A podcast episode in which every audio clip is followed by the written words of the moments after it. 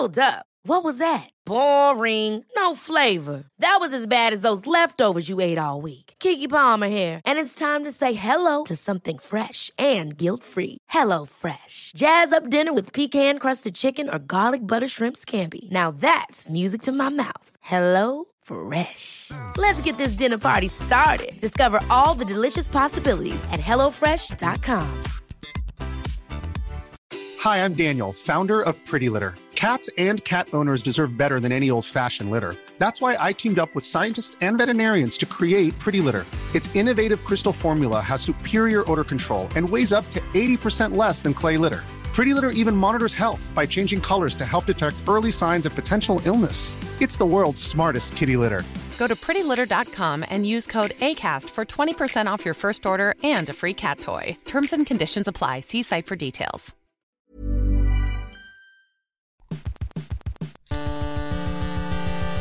UK Tech Weekly Podcast. Hello, and welcome to episode 94 of the UK Tech Weekly Podcast, the podcast with more bite than Luis Suarez. Excellent. Do you like that? My football references are a little bit out of date. So Sorry to do, you want, do you want to do one? No, just no. I thought I should do something to do with that Brazilian man who rolls over a lot. Yeah. But anyway, uh, forget that. Get this rolling like Neymar, maybe. Nice, there you Ah, go. see. In this podcast, you will be listening to noises coming out of the heads of Scott Carey. Hi. You can you can say I thought you something. were going to do job titles, but Sh- fine. No, no, no, no, no, no. Sean Bradley, Hello. Dominic Preston, Hi. and me, David Price. We're going to be talking about Netflix and Fortnite. So let's get started. Scott Carey, um, you're interested in talking about Netflix today. Apropos some um, insights that have come out about the programming decisions that are made at Netflix at the moment, the broadcasting sort of plans. Yeah, so uh, in short, uh, Vulture basically got to um, embed a journalist with Netflix for what seems like a, a decent amount of time.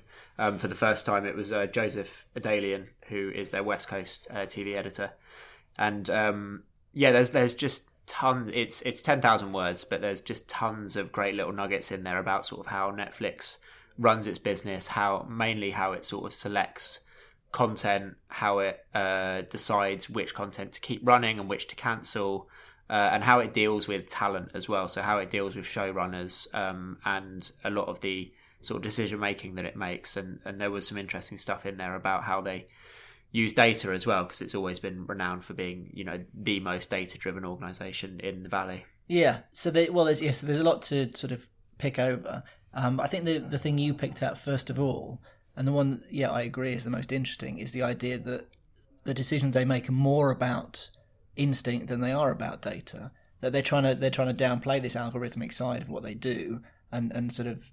I think what they said was that data only tells you what's happened in the past, and it can't tell you what's going to happen in the future. And also, if you base everything purely on data, you end up making the same thing over and over again. Yeah, so it's interesting that for nerds like us, that's the most interesting part. because There's definitely more interesting stuff in there uh, regarding you know actual content. But yeah, I, I did I did think um, there, there there was one quote in there in particular. Um, I can't remember whether it was from Sarandos or not, but it basically said every decision they make is seventy percent gut, thirty percent data, and I very much thought it would be the other way around. Yeah. But that can't be right, can it? I mean, I I was thinking they've got they've got a real motive to to lie about that, haven't they? Yeah, so that's the that is the one caveat I did want to say about this article is that because they've obviously granted Vulture all of this access, um, it, it's it's going to be very much to Netflix's uh, control. So everything that, that that was said or seen was was under their control. So it's it's going to paint a positive portrait of Netflix, but that doesn't take away from the fact that it gives some sort of insight into how they run their their day to day business. But they don't want it to seem robotic, do they? They they No. want to they want to suggest that it's an artistic uh, project that they're they're working on rather than just crunching the numbers. Yeah. lot- a lot of people found. Well, firstly, people find it sort of creepy and intrusive the amount of data that they they are they are clearly harvesting, regardless of what they say. Um, but also, it's just the idea that we we don't like to think of ourselves as just a collection of demographic numbers. We like to think that there is something. Yeah, and know what I and it, it, that was one of the interesting insights was what they consider a useful metric and and there was a few in there that that you maybe wouldn't think um but on that side you know the like categorizing of viewers uh they do it in a slightly different way to maybe the way that networks used to so networks would always group people in these broad sort of abc demographics of sort of age gender uh, maybe location, but um, Netflix has something along the lines of 500 taste clusters. Uh, and I, I, love, I love having them for breakfast. Yes. uh, because they found that obviously your um, propensity to watch maybe sci fi to then lead you to watch something that is. I think the example they use is if you watch Lost, then your propensity to watch something like Westworld, which Yep. isn't a Netflix show, but it, it's it's another mystery box show, or something like the German made Dark, which mm-hmm. maybe no one would have heard of, but if you can put it in front of someone that has a propensity for mystery shows like Lost, then that's the way you're going to get them in. And that's always been the way they've done things with, with their algorithm is is that whole you liked this, you're going to like Yep. this kind of thing, which which we take for granted now, but was quite innovative at the time. Do you think it works? Do you find? I mean, I'm sort of interested in how everybody thinks about Yeah. this. Do you think that they they can actually? Because the thing, the things they recommend for me, a lot of the time, I just have no interest in at all. Yeah, I, I yeah I agree. I, I take most of my recommendations from from human beings. I, I find it mostly does all right for me with the caveat that it obviously pushes its own content too hard. So you can spot there's sort of if there's something that's in my recommended bit that doesn't seem right, that normally means it's something that's actually a Netflix original that they're clearly just the algorithm's pushing a little bit too hard and it's actually not quite the right taste profile for me. Yeah. But they really want me to see it because they made it. Basically, But the stuff that sort of other films or TV shows that it pops up for me, I actually find often they are things that I already am interested in because I've heard about them before. Or, yeah, mm. What about you, Sean? Oh, like, yeah, you also probably remember the times when it recommends something that you do like, and you think, "Wow, that's hmm. clever. How cool is that?" Compared to you know, you might have sort of glossed over five or six shows it has recommended that you just dismissed out of hand. Um, but no, I mean, it's it's it's super interesting that you know it, it's being boiled down uh, that much. I listening to a podcast where um, the uh, comedian Bill Burr, um, who obviously has Netflix specials and also does F is for Family, um, he said that he you know went, attended a meeting at Netflix and he was just completely blown away. He sort of thought he, you know, he joked that he might not be allowed to leave after he'd just been given all that information because it was just so like there's so they they just there's no no water rolling off the table right when they're catching every tiny bit of data that they can they can get. Oh, that's Yeah. really interesting that that, that um, is the case because in the piece, um, Eric Newman, who uh, made Bright, that that Will Smith movie Yep. that's on Netflix, and he made he made uh, Narcos as well. He was he was a showrunner for Narcos, so he's a he's very much a Netflix sort of favored uh, collaborator. He there's a quote here where he said. Um, he wishes that Netflix execs would give him more data driven feedback. So the quote is I ask for it and never get it. I am always like who do people like? You guys know everything. You know when someone rewatches a segment of a show where people turn things on or turn them off. It would be really interesting for me to know that, and they won't share it with him. so as a creative, they don't want him making the decisions based on Yes. that data. Yeah, I wouldn't want the creatives to get that either. No, and historically, Netflix won't even provide viewing figures to um, their creators because they just want them to focus on Making the making thing. the show Yeah. and not worrying about numbers. That's great though, because you think it'd be Yeah. so easy for them to go the other way Yeah. and be like, "Oh, you're we're not going to give you another season because you only got X amount of viewers in this, and Yeah. this is why you're terrible." You know, whereas you know if they can, you know, if then like creators are removed outside of the sort of corporate sphere to some extent, Yeah. then they can just sort of be a bit more. and I think that's how they've recruited the best showrunners. So, um, what's her name from ABC that they just recently got? Um, did Scandal and things like that. Shonda, Shonda Rhimes. So Shonda Rhimes is quoted in the piece as saying that one of the reasons I loved the deal that Netflix offered me, apart from the millions and millions of dollars, but she was getting millions of dollars from ABC Yeah. anyway, was that it, it was less pressure. She doesn't have to worry about Nielsen ratings and you know um, day one, uh, like how many people are, are viewing it during prime Yeah. time. She Yeah. just gets to go out and do her thing. And to be fair, I think to some extent that's similar across these kind of platforms because I remember, although the show itself was absolutely awful, when Woody Allen made his series for Amazon, he was very vocal about the fact that they never gave him very strong guidelines at all on episode count structure, what it had to be about, what kind of figures it needed to get. They just said, no, we just want a Woody Allen TV show. Go and make us a TV show, and hmm. we'll whatever it is, we'll put it out there and help it find its audience. We just want you to go make the show. Yeah. This, yeah, this brings up to a, a more general point: is that there doesn't seem to be the same fear of failure, particularly with Netflix. seemingly because it has a bottomless well of cash. It is because of the bottomless well of cash. Uh, but it's it is it's a real contradiction that they have on the one hand this very sort of tight control that they want exactly what they want. You know, they look and they think, well, we want something with Kevin Spacey and something with David Fincher, and you know, what they've worked all the in, all the data out.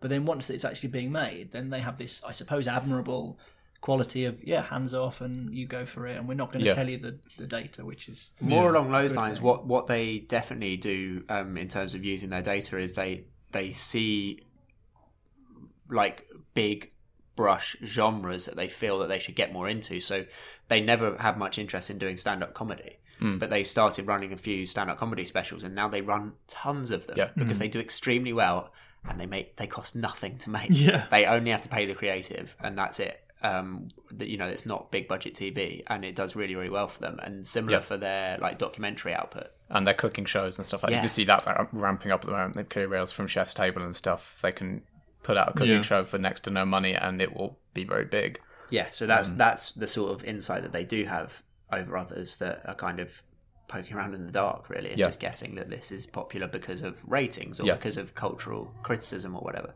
Yeah, it's interesting just to see that sort of like uh, the fact that Netflix has that variety of showrunners that are allowed to fail. If you watch something like that's made by the BBC, for example, things can vary quite a lot. But I feel like if you watch a BBC show, if you don't know it's a BBC, BBC show, you can tell in about five minutes just by the way it's shot, by the production values, by everything Yeah. behind it. Doesn't necessarily mean it's bad. But it means that every time there's a new BBC series out, you sort of know what you're going to expect, right? Yeah. Whereas with like Netflix, there's because there is that room to fail it can be completely terrible, like Iron Fist, where you know, it, it- or it can be something really, really good. One of my favourite anecdotes in, in this piece was um, when Netflix got it horribly wrong. Um, so uh, at the beginning of this year, um, all of their data basically said that um, the show The End of the Effing World, which is a British Channel 4 originally, Yep, Channel um, comedy, uh, dark, very dark, dark comedy uh, by Charlie Covell. Basically, all of their data said bury it. You know, we'll, we'll buy it for a small amount, bury it. Um, it might get a little bit of a cult following. Uh, it was one of their most popular shows of the year so far, um, and they've now given Covell a sort of a blank check to make another show for them. Oh, really? I didn't know. Yeah, um, it cool. sounds really good actually. It's um, it's oh, what was it? It's in here somewhere. It's about um, Greek mythology, um, and it's like a Yeah. modern retelling of um, Oh, great. the Greek myths. Because that was a great show. It was. I mean, that was a weird one where I got to from word of mouth. Uh, it was the only recommendation I've ever taken from my 16-year-old sister on what I should watch. But she absolutely insisted and just persisted and persisted, persisted and badgered me into watching it. And I came around and I was like, "That's absolutely fantastic." It's amazing uh, how well shows that drop around Christmas and New Year's do, Yeah. because there's a lot of people sitting around watching Netflix. Yeah. And that was the Making the Murderer thing as well. Yeah. oh, I love making the murderer. Yeah, Yeah, yeah. I wish they had more of that sort of thing. I know. Well, they're Uh, working on more of that, trying. but yeah. Did you see the case is um, ongoing, so it's a bit complicated. Did you see the American Vandal one, the, the parody? yeah, I did. Yeah, I didn't And think that. was- that That was another, one that one. said Sarandos didn't think was going to be good. Yeah, he yeah. didn't. He didn't actually want to greenlight it at all, and someone Yeah. badgered him enough to do it. Um, and then it was uh, again another huge success story for them. yeah. Um, sort of going back to metrics, I thought the the interesting thing was that I thought that uh, the most important metric for them would be uh, sort of completion of a series, Mm-hmm. um, but it's not. It's something that they call survivorship, which is basically um, did people who started watching an episode finish that episode? That's the thing Okay. that they really, really rate as a metric, um, and that actually is the reason they gave for cancelling a lot of shows that people thought shouldn't have been cancelled, like Lady Dynamite, not a show I watched, but one Yeah. that a lot of people liked. There was the OA, Yeah. which got cancelled, which was like a sci-fi show. I, Um, quite, I quite like that. I Yeah. hated the OA. yeah, a friend of mine's a big OA stand, like you know, but like that that was one of the big problems was that people weren't finishing episodes, and that's, that's something interesting. they don't like. Mm. Hmm. How far? How close to the end do you have to get for it to qualify as finishing? I think you got to finish it. I suspect what they finish. care about in part is that you hit the point where it says next episode starts Yeah. in five, Yeah, four, also three. that. Yeah.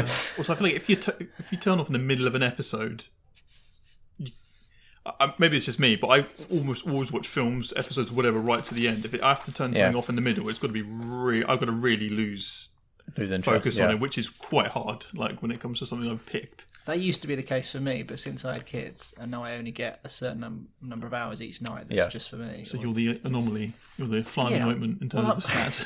but I'm, I'm there Ruining watching- Netflix's day to I decided David. to watch Come on. Sons of Anarchy because I heard it. Was, is that what it's called? So- I Yeah. heard it was good. Yeah. And I, I was like halfway through the first episode, I was like, "This is just not worth my precious time." It's, Yeah. it's a That's slow the end of burn. that. Yeah. I'm gonna watch. I'm gonna watch um, the Bill Burr stand-up special yet again because at least I know what I'm getting with that. Yeah, But then that's exactly it. That's what they want to know. That you, the fact you didn't even bother to finish an episode. It's not like you're saying you paused it halfway to come back. It's No, sort of you stopped no, halfway and said, Yeah. "No, it's this isn't even worth worth me finishing the 40 minutes. I'm pre-committed to it." yeah. So, do you think they do have a bottomless pit of cash, or is is there is there a point at which they're going to suddenly say, "Right, expansion phase is over. We now need to start monetizing properly and have a plan"? Yeah, they absolutely have to at some point, but I don't think it's as soon as you would think. I think they hmm. could keep doing this for a best part of a decade. Um, the the the, tw- the 2020 point obviously is arbitrary, but that is the point where I think they will reassess. There's rumors that, well, a lot of analysts basically say that they could hit 200 million subscribers by 2020. Um, which would, would definitely be a sort of a tipping point for them. Um, they've already put their prices up a little bit this year or Yep. last year um, to try and uh, monetize people. And, and I'm not sure that we will always have the four device situation that we have at the moment. Uh, but I, I definitely think the strategy is is absolutely entrenched at the company is spend, spend, spend, build up a like catalog of content, keep growing the user numbers equals profit basically uh, and that that budget that 8 billion a year content budget they have currently will come down eventually um, but it's not going to completely disappear because they're, they're, they're going to keep producing content and Yeah. keep adding it to their library And the more they spend making content, the less they have to spend buying content. Yeah. Which Yeah. is going to be even more important as we see all the other big players trying to make their own streaming platforms. Disney, obviously. disney's the elephant in the room Um, But, you know, like DC Comics through, through Warner Brothers just announced a special, like, you know, DC Comics exclusive streaming platform and things like that. So more and more other companies are going to not want to sell their movies and TV shows to Netflix. So it's going to be more and more important that Netflix has its own library of content. Yeah, because Disney and enough. Fox are going to bring that. They're going to pull their stuff off Netflix, Yep. and Netflix need more of their own stuff to replace that sort of content gap. Uh, Do you think Netflix has been a good thing Yeah. in terms of television overall? Yeah. I- I think it's an inevitability. Yeah, I think the, the, the biggest. Um, I don't know if you've all seen The Punisher, the recent uh, series, but that for me is the first time that it's not really a show that's split into 10, 12 parts. It's almost like a 12 hour film that's just broken up. I mean, it's not episodic It's like a twelve-hour comic book film. comic book. You're like describing my hell. it's it, i mean it's i mean I, I won't rant about how good it is but it really is incredible i mean this it's sort of issue with films and why so films get pacing wrong so much of the time is because if you've got to shove a story into two hours it's quite easy to screw that up in some to some extent but if you've got to, like 12 episodes there's enough room for scenes a lot with a lot of action and a lot of character development that you can really kind of move through um, and in the way that because it's again it's really like a long film you don't have to worry about the sort of episodic formula where at the start there's a premise that you're interested in at the start of the 40, 40 minutes and then gets resolved at the end with a cliffhanger that keeps you tied on for the next one. If it's more built up like a film, then there's some slight elements of that, but it's you know it's more like a long story cut up as opposed to several little stories that have like a like a thread running through them. If that makes sense. Yeah, it was the same with Godless. I don't know if you, Yeah. anyone watched Godless, Yeah, yeah. but it, it definitely had room to breathe, uh, even though it was a, I think, ten part show. Yep. Um, it had it had the room to be a bit more like a hybrid of a, of a movie and a TV show, and you'll see a lot more stuff of that style. But to answer your question, David, I, I definitely think that like just because of the internet and because of streaming video, like something like Netflix was an inevitability. It's just the fact that it is Netflix now, but like YouTube would have been there, or it would have been Amazon Video, or like that is just the change in consumer habit, and Netflix are just filling it. In my opinion, it's kind of chicken or egg, mm. Mm. but that's the way I see it. I was wondering if they were going to make programs that you wouldn't see otherwise. Like I was wondering if there would be more good content or the existing content would be better than before. And I don't see how it can be. That that's sort of No. what is going in my head because there is a, there is an existing number of talented people Yeah. around, an existing number of talented actors. And it's like when you have more channels and it just gets spread more thinly. I'd say there is some shift though in that I think freed from the constraints of the networks and the network systems, worrying about what type of show goes on what night and which time slot and that kind of thing. Yep. It's been a big boost to things like genre. Yeah. So much more sci-fi and fantasy and comic book stuff can come out of a place like Netflix, uh, and things we were saying like cooking shows that aren't just built for the daytime TV crowd, Yeah, but are like built for Hopefully evening Delicious. viewers. Um, stand-up stuff, like we were saying earlier, all these kind of arguably more niche propositions that Indie would movies. struggle in yeah, Indie movies could have very easily gone the way of the dinosaur and under the current model because Yeah. there's not enough people going to the cinema to watch them. the cinema Netflix industry now- can't support indie films Yeah. anymore, but Netflix can. Yeah. So you there's a lot more indie films on on Yeah. streaming platforms than there possibly would have been if Yeah. we were still relying on cinemas. Yeah. I mean, I think you just got to think about the kind of things being put out. Like Netflix isn't really making those big, broad sitcoms like Big Bang Theory or Roseanne, and it could be because the networks are, and the networks still think that's what they have to make to make the most money and find the audience. Netflix isn't trying to make that lowest common denominator stuff, at least not right now. Whether it will is a different question. Well, you wouldn't ever expect it to have the same viewing figures for a single program that they would have got for Roseanne back in the day. Because although it has mm. approaching 200 million subscribers, they're so Yeah. fragmented. yeah. I don't know if it's practical to do something like that. I, the But thing also that, the golden like what you were referencing was like the golden age of TV, but most of that was driven by HBO anyway. Um, so because they had the, the time and space and money to, to do it, it wasn't really driven by network television. no. and they could swear, Yeah. They could swear, and they could show tits and dragons. preferably at the same time. Yes, It's a very interesting subject. Uh, we, I suspect that you guys could talk about this all day. Um, hundred percent good. but we have to talk about something else.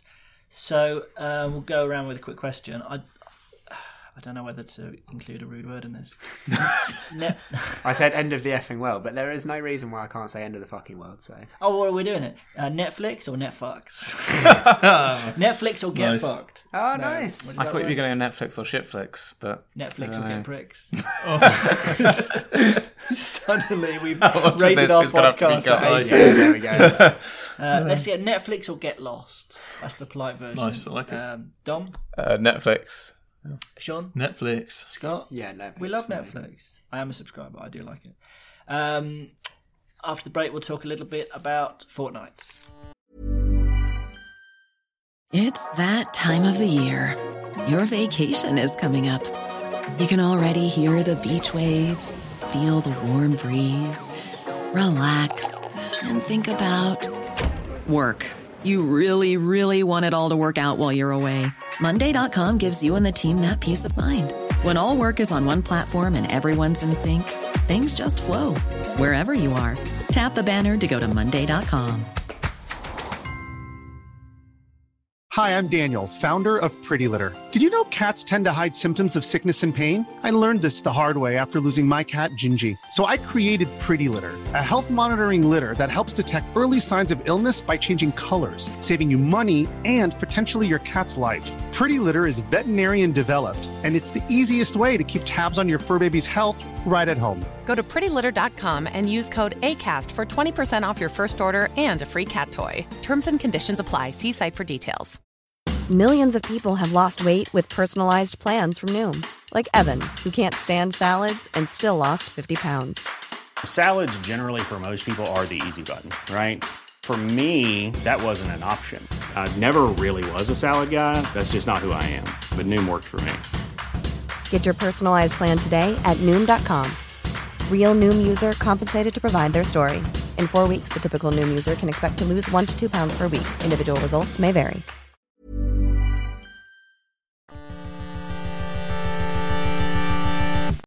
Sean Bradley, what is Fortnite and why should I care? Uh, well, here we go. Fortnite is the latest gaming sensation, David, to, to, to hit our shores. like you're talking to your granny. Uh, so, um, depending on uh, your age, you've probably heard of Fortnite from uh, playing, playing it yourself, or from a sibling, or uh, indeed a child of yours playing it. Um, I've just seen the moral panics on um, broadsheet newspapers. a good moral oh, panic yes, yeah. Well, you know, we look like a good moral panic, don't we? So we're, we're all in. Um, Fortnite is the latest sort of expansion in gaming becoming incredibly mainstream. Um, for several very, very good reasons. So, I mean, I'll start to say it's produced by Epic Games, who are a pretty well-known publisher. Um, and Fortnite was originally produced to be a sort of four-player cooperative base building um, sort of zombie shooter game. So you um, get dropped into a world. You, you are with three of your friends, and you build up a base and you defend it when hordes of zombies come running at it. With you so far.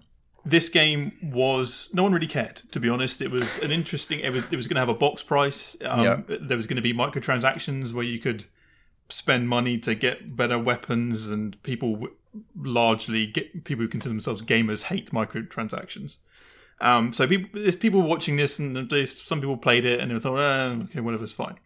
Then the battle royale genre entered. So this sort of happened with MMORPGs about seven, eight years ago when World of Warcraft hit the scene as an MMORPG, which is um, where you're dropped into Definitely longer ago than that. I was... well, well, yeah, well, so, so World of Warcraft was in 2004, but it sort of didn't really get really popular until 2008, 2009. But an MMORPG is where you're dropped into a persistent world that never changes, and you spend hundreds of hours, up to or thousands of hours, for some people with the same character, and you level it up, and you get it equipment, and you interact with loads of other people, all sharing this same same world. Whereas, for example, a game like Call of Duty, you will jump into a game and it will end in 30 minutes, and then you start a new one. World of Warcraft is very much a persistent, it's called an MMO, massively multiplayer online role playing game, MMORPG. So, World of Warcraft completely blew up, um, and then a load of other companies started to make MMORPGs, and the market got incredibly saturated. So, EA made a Star Wars one, um, and it, this whole thing blew up. And the same thing is now happening with Battle Royale games. So, to explain the concept of Battle Royale game, like the film Battle Royale, um, Good film. good film. Um, 100 people are dropped into an area.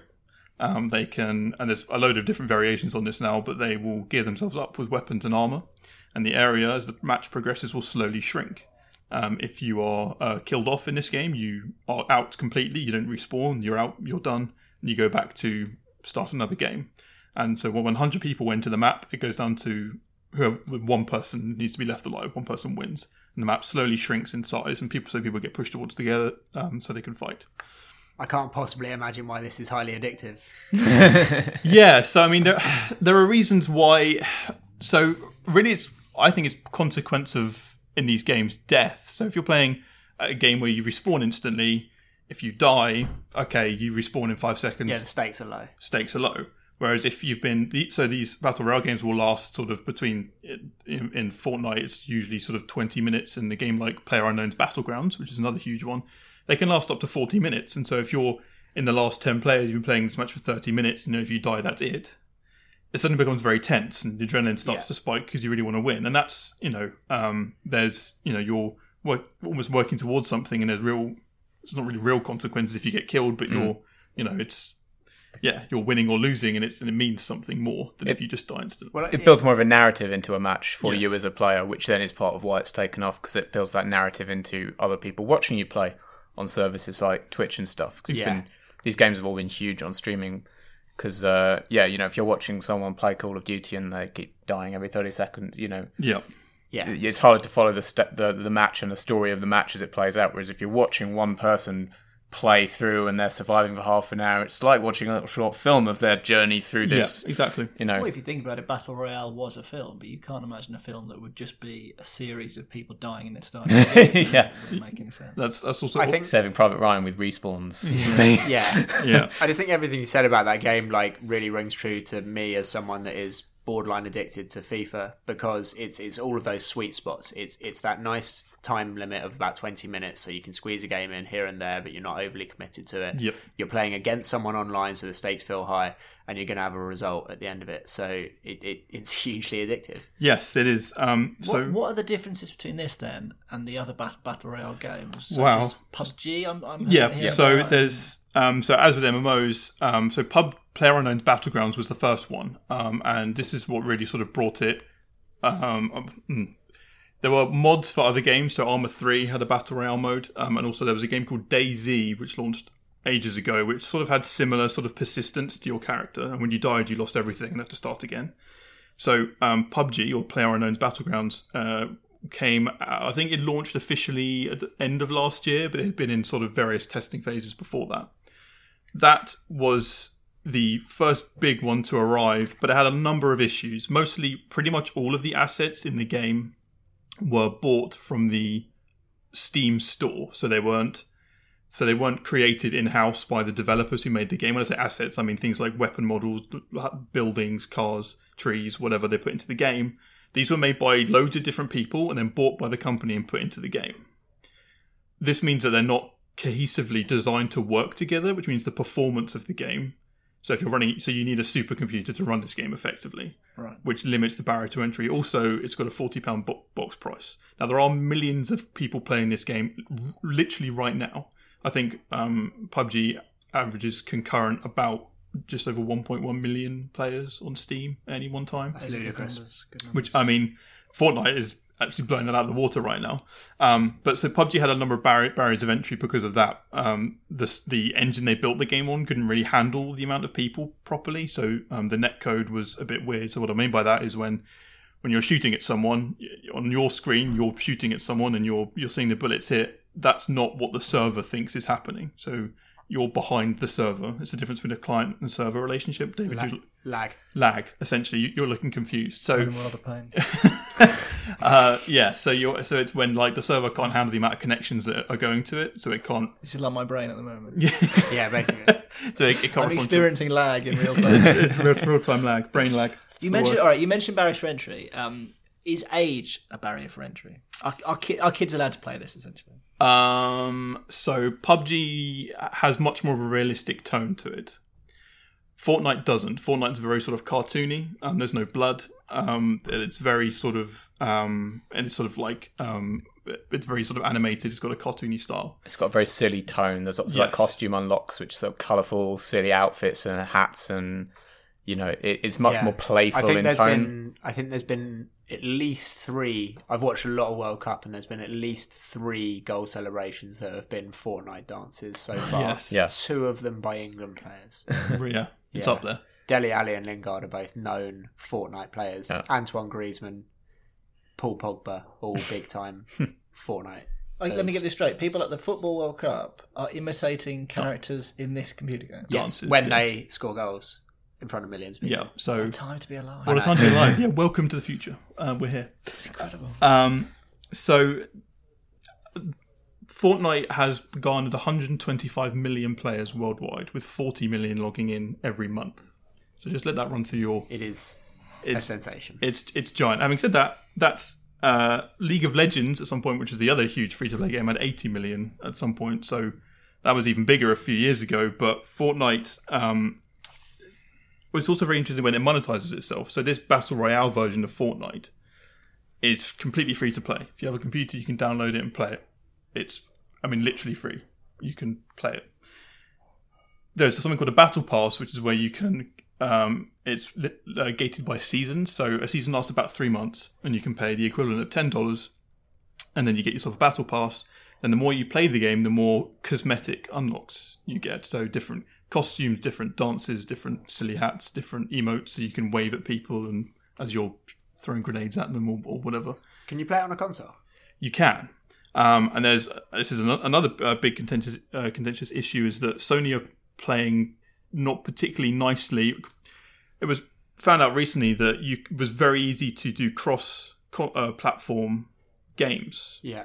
Um, I think uh, I haven't researched this entirely, but um, someone literally flicked a switch and then PlayStation and Xbox players were playing together. And I think this was someone at, at Epic with, with Fortnite, and then but Sony doesn't want to let this happen because Sony has such a huge market lead on uh, um, on Microsoft in terms of console sales. Um, so it is, but the community segmented by you can only play with Xbox players if you're on Xbox. I see. Yeah. But right now, yeah. So there's now cross-play, bet- basically between everything except the PS4. I think. Yes, Right. Sony aren't playing nice. So PS4 sits on its own, but if you're on an Xbox, you can play with someone on a Switch and with someone on a PC. Yeah, That- that's that's a that's textbook Sony to be honest. It- and there's also, I think, uh, probably even on the released on a Switch recently. Is that correct? Yes, it was announced. uh, It was released on Switch at E3. It was one of those. Here's Fortnite on Switch. You can download it right now and go to the eShop. Yes. It's there. But Uh, if you logged into your account on the Switch and then tried to log back into it on a PS4, you weren't allowed to use it again. I think it was that if yeah, it was, I think it was that if you'd ever played it on a PS4, it wouldn't let you play it on a Switch because of some weird Sony account thing. That and again, it just everyone everyone involved just pointing their fingers at Sony and say it's Sony's fault. yeah. Like Um, everyone else wants it to be.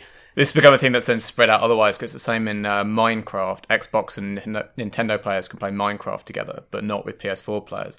So Did actually, Microsoft in an amazing, hmm? Did Microsoft Yes. buy Minecraft? yeah. So even though Microsoft own it, they've allowed cross-play on the Switch. That's- and in an amazing marketing coup, there is a Min- Minecraft trailer out that ends with the Microsoft and Nintendo logos side by side and are like, you know, let's build together or something like that in a really pointed fu at Sony. Yeah. Like, it's astonishing that it's Yeah, got if to you're this going to spend millions on it, hundreds of millions on it, then you get to do stuff like that. yeah. It's true.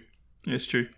Um, but yeah, also Fortnite are doing some um, sort of interesting stuff that makes sets them apart from other games. So there've been a load of other battle royales that have come out since they're trying to essentially take advantage of Fortnite's success. So um, Radical Heights was one that came out that was made by Boss Key Studios.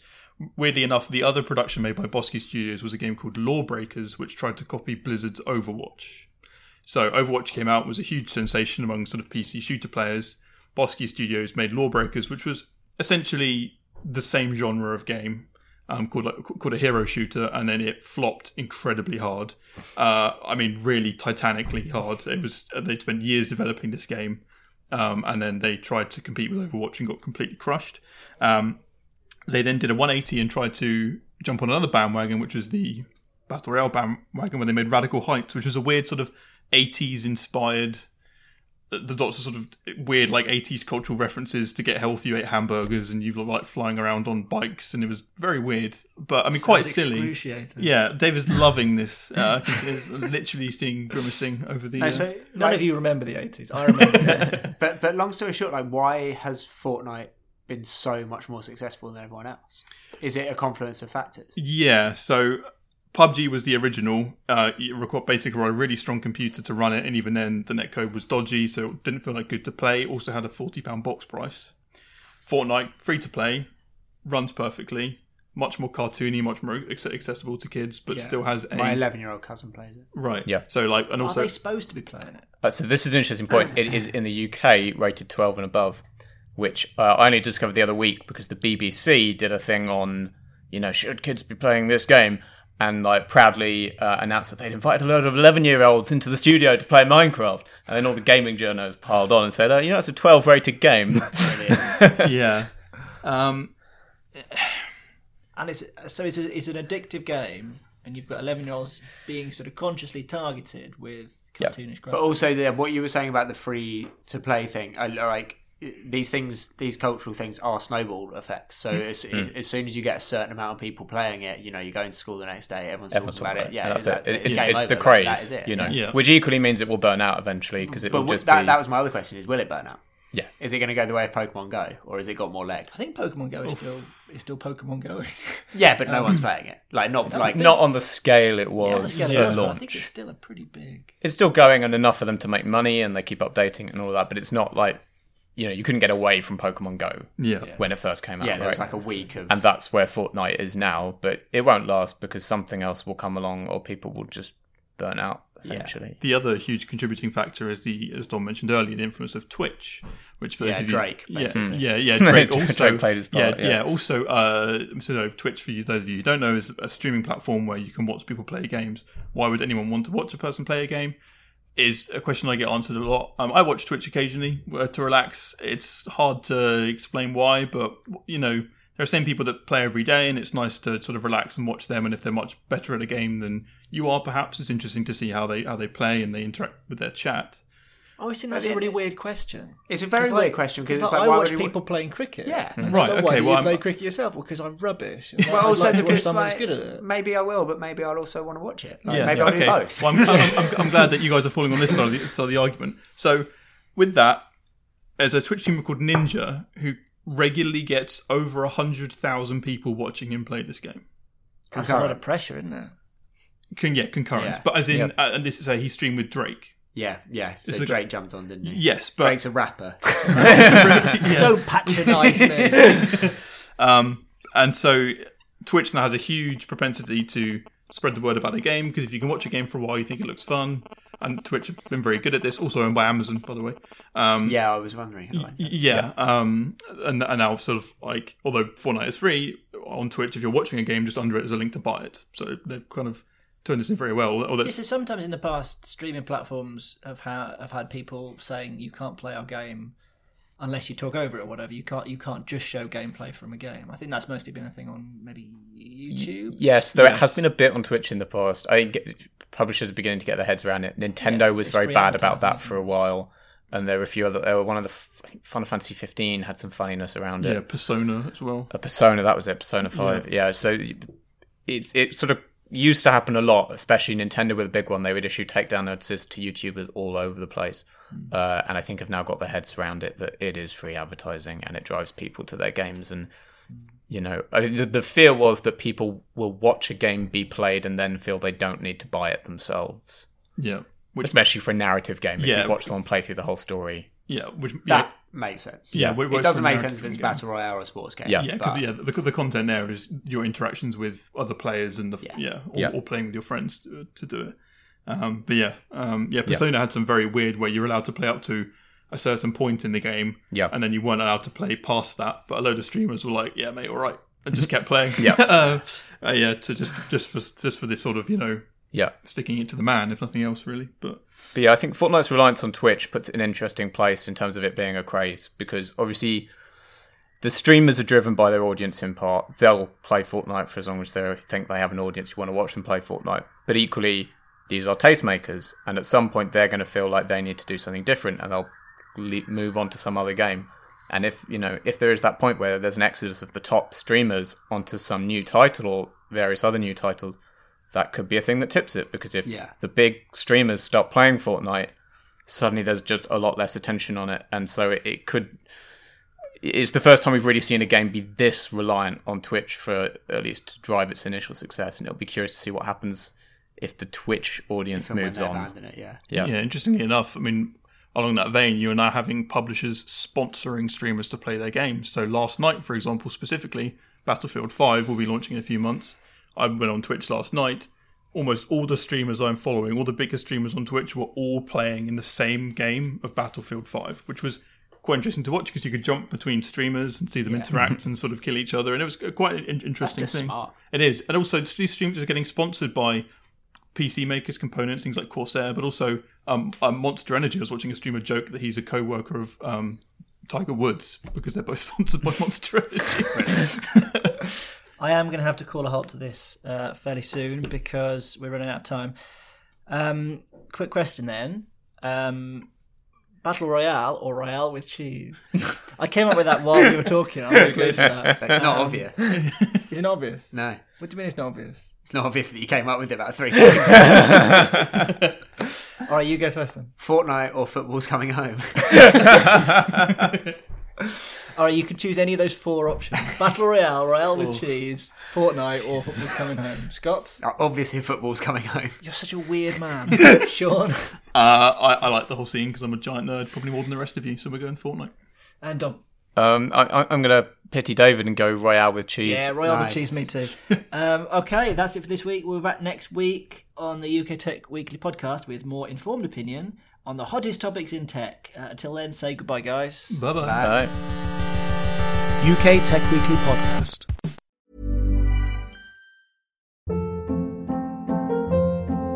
Hold up. What was that? Boring. No flavor. That was as bad as those leftovers you ate all week. Keke Palmer here, and it's time to say hello to something fresh and guilt-free. Hello Fresh. Jazz up dinner with pecan-crusted chicken or garlic butter shrimp scampi. Now that's music to my mouth. Hello Fresh. Let's get this dinner party started. Discover all the delicious possibilities at hellofresh.com.